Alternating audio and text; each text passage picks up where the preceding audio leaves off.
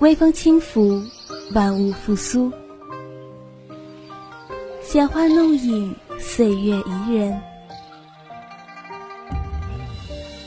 一首首低吟浅唱的诗词，留得你驻足半步，侧耳倾听。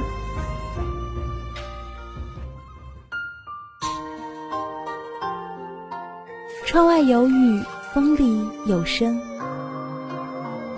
偷得浮生半日闲，浮沉书海，领略人生。画中一人在闺中月，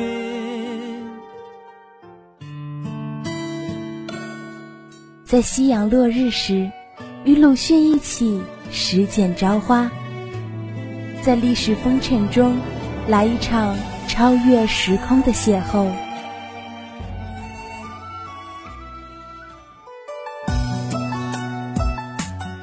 校园文学金谷园，带你走进文学世界，分享文字心情。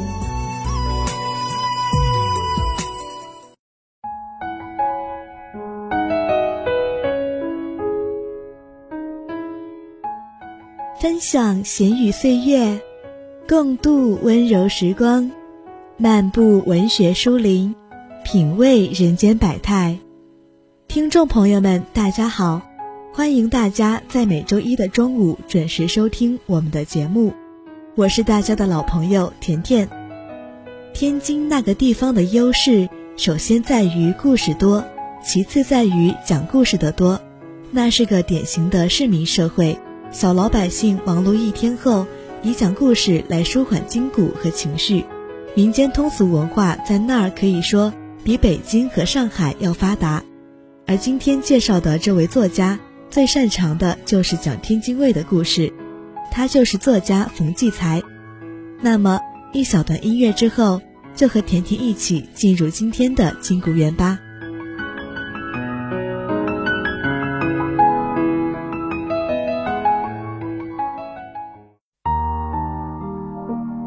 一段闲谈，一首诗。一曲诗篇，一席话，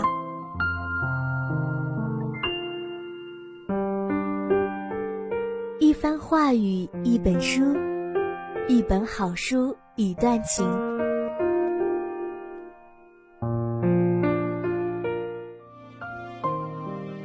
一段时光，一段记忆，闲语岁月。我们一起聆听。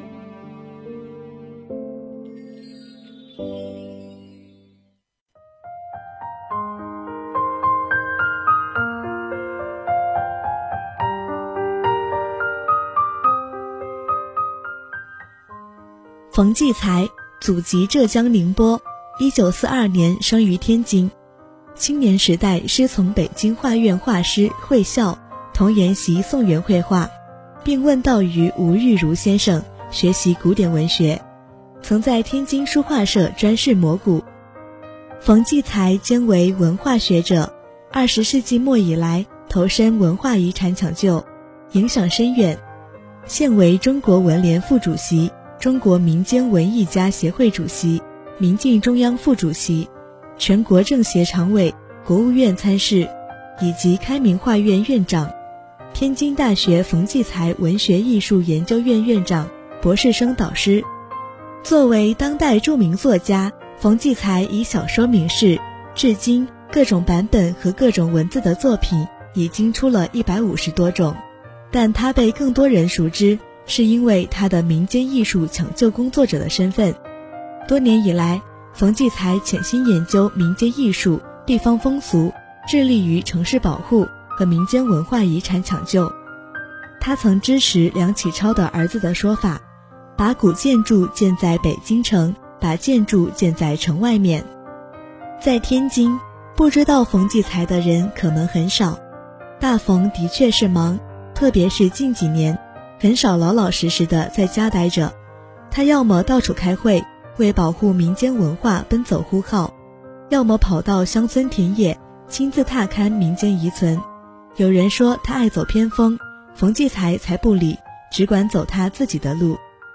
冯骥才的第一次走偏，大概是在一九九四年，当时天津正在搞大规模的现代化城市建设，一座座高楼拔地而起，而破败不堪的老城将在这股洪流中消失不见，这势必会对一些文化遗存造成毁灭性破坏。冯骥才忧心如焚，茶饭不思。可一个没有决策权的文人，除了仰天长啸，又能奈何呢？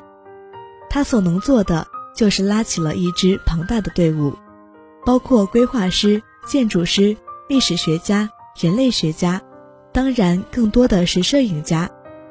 他们用了一年的时间，对这座城市进行了地毯式的拉网考察，拍了三万多张照片以及影像资料，从中选了两千多张，出了四本大画册。他把这些画册送给政府官员，每送一套都要在扉页上写下这样一行字：“这是你亲爱的土地。”冯骥才弄得动静挺大，但支持他的人却很少。很多人说：“你放着小说不写，净搞些没用的。”这让他很是伤感。而且这个活动从始至终，所有的费用都是他自掏腰包，几十万元的稿费全填了这个大窟窿不说。连画作也所存无几了，全都换了钱用在了考察上。但今天看来，冯骥才所做的工作是有益的，也是及时的，是没有办法的办法。因为天津的许多文化遗存，如今只能到这几本大画册中去找了。二零零一年，冯骥才被选为中国民间文艺家协会主席。从二零零三年开始。他发起了中国民间文化遗产抢救工程的普查工作。他说：“我们不能笑呵呵地看着民间文化从我们的眼皮底下消失。全国数以万计的专家学者也离开书斋，投身田野，拾掇那些将消弭于大地的母亲的文化。”近两年来，冯骥才的大部分时间是在田野里奔跑，跑的原因是。一是他要了解真正的田野文化究竟是一种什么现状，不是不知道一去吓一跳。如今的民间文化基本上处于自生自灭的状态，保护的力量非常薄弱。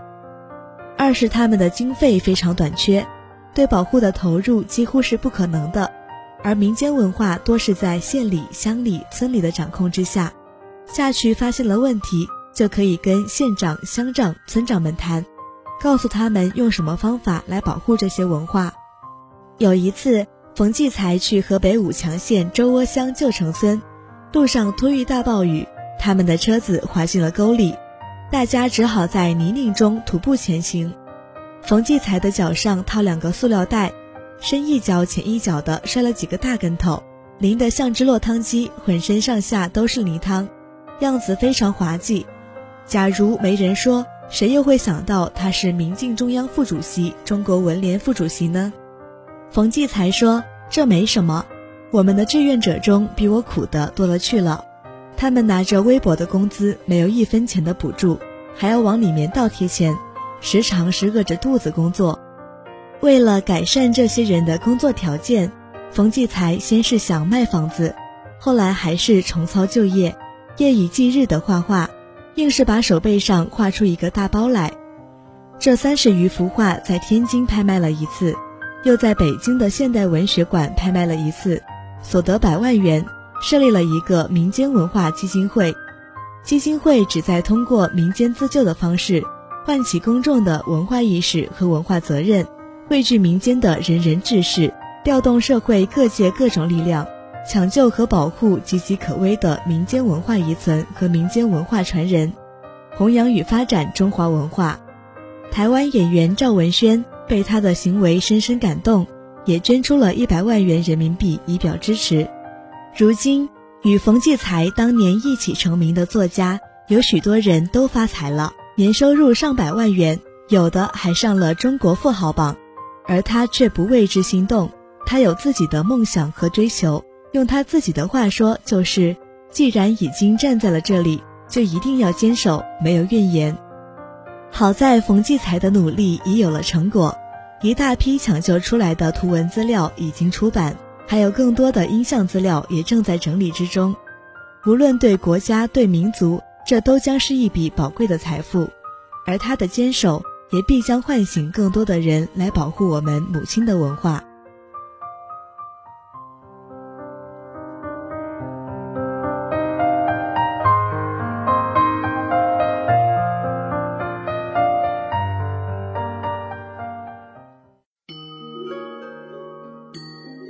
嗅一嗅，料峭寒冬里的梅香；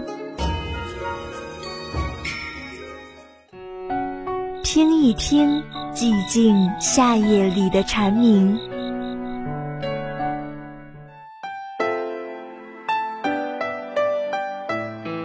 在繁华尘世中，寻找心灵的净土；在万般寂静中。漫步文学的书林，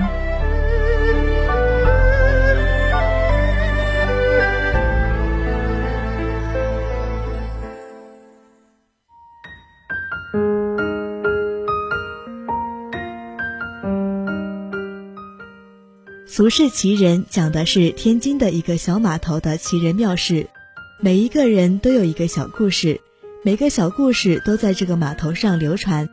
码头上的人都有一个绰号，客专刘、泥人张、风筝卫、机器王等等。奇人有过硬的本事，苏西快让病人丝毫感觉不到疼痛的速度接好断骨，刷子里刷墙的动作简直就是艺术家的表演。干完活身上的黑衣没有一星白点，大回可以几天就把坑里的鱼钓得片甲不留。治牙的华大夫技术高超。求医者只要张开嘴，不用说那个牙怎么了，他瞅一眼全部知道。能使真牙做的跟假牙一样好看，也能使假牙做的跟真牙一样好使。一天下上，两个便衣侦探过来找一个通缉犯，长相是络腮胡子、肿眼泡，挨着右嘴一颗大黑痣。华大夫记性极差，早上才看了六个人便忘记了。一日他在一湖春酒楼吃饭时。认出了通缉犯的长相，侦探问他如何识得便是此人。他说：“起初我不敢确定，后来他咧嘴一笑，露出了虎牙。这牙是我治过的，我不认识人，可认识牙呀。”这话让所有人都惊呆了。书上说他记不住人不是毛病，因为他不记人，只记牙。治牙的把全部心思都使在牙上，医术还能不高？他们的这些本事令人叹为观止。就是凭借这些让人啧啧称奇的技艺，他们衣食无忧，并且得到别人的尊敬和追捧，成为人们茶余饭后的谈资。奇人超群的技艺似乎又促成了这些人行为古怪、举止奇特的现象，也成了人们津津乐道的话题。苏七块接骨，不管穷人富人，一律七块大洋，哪怕穷人借钱看病，他再还回去，这就是他的规矩。刷子里刷完一面墙，必抽一袋烟，喝一碗茶。文混混刘道元为了看看别人对他的交情，上演了一出活出病的闹剧，让人忍俊不禁，又感到世态炎凉。高超的本领再加上独特的个性，更增添了他们身上的传奇色彩。于是越传越奇，越传越神。听他们的故事，不仅满足了人们的猎奇心理，更是现实中不能满足的需要。在此时得到了一定程度虚幻的实现，谁不想做一个受别人仰慕又富有个性的能人呢？诚然，天津卫不都是守规矩的手艺人和买卖人，坑蒙拐骗的事情天天发生，靠着奸诈的聪明巧取豪夺，往往到了登峰造极的地步，胆子之大，方法之奇，让人不由惊叹不已。绝道里讲到，一老二小三人踩着三轮车。一路气势汹汹、骂骂咧咧的来到一对新婚小夫妻家中，老的口称是新郎官他爹，两个小的是他的弟弟，说不孝之子私奔到此，却不管快咽气的老娘，听着也义愤填膺。接着三人把能搬走的全搬走，不能搬的砸光后扬长而去。小两口回来后，有人告诉他们这事，新郎官哭笑不得，说：“我哪还有爹呀？我三岁时爹就死了。”我娘大前年也死了，只有一个姐姐嫁到了关外，哪来的兄弟？这可成为史上最牛的案了吧？蔡二少爷用低价买进古董，在高价卖出，让自视为占了便宜的毛老板有苦难言，也让人啧啧称奇。生活里假恶丑的东西不是主流，但它却是客观存在的。作者采用不迎合的态度，让读者自行评判，因为这也是生活真实的一部分。当然，奇人们人性闪光的一面也是比比皆是。黎仁章用以其人之道还治其人之身的方法，让狂妄的海张武丢尽颜面。他告诉我们，社会地位再低下，也要保持自己的一份尊严。金鳌的仗义让小杨月楼的戏班子起死回生，他也投桃报李，在金鳌的请求下，一演三天救了上千码头工人的命。金鳌救人于危难之中的侠义，小杨月楼滴水之恩当涌泉相报的仁义。都为我们上了生动的一课。他们并不是鲁迅笔下麻木愚昧的国民，而是人字当先、善良博爱的性情中人。他们身上散发的人性的光辉，让我们感动追随。冯骥才也许甚至不是故事的创作者，而只是个故事的收集者、整编者和转述者。他的最大的资源是天津卫那个五处杂方的水陆码头上的故事、相声、曲艺。杂耍故事，都是全市人民的家常便饭，其力量之普遍和强大，足以消磨天才的意志，遏制天才的发展。冯骥才之所以能从这种文化中冒出来，不是因为他鹤立鸡群地超越了这种文化，而是他幸运地做了这种文化的承载者、传播者和代言者，是激励鸡群。冯骥才是个故事至上者，他说。把故事写绝了是古人的第一能耐，故而我始终盯住故事。他的小说的最大看点的确首先在故事，其次才在人物。故事和人物外加一点众所周知的寓意，这些小说的古法正是冯骥才死死紧盯的东西。他善于讲故事，不是编。他的故事线条清晰，情节精彩，哪怕出奇出格，也能让一个普通读者比较容易的抓住。好了，不知不觉又到了和大家说再见的时候了。我是甜甜，下周一同一时间，金谷园与你不见不散。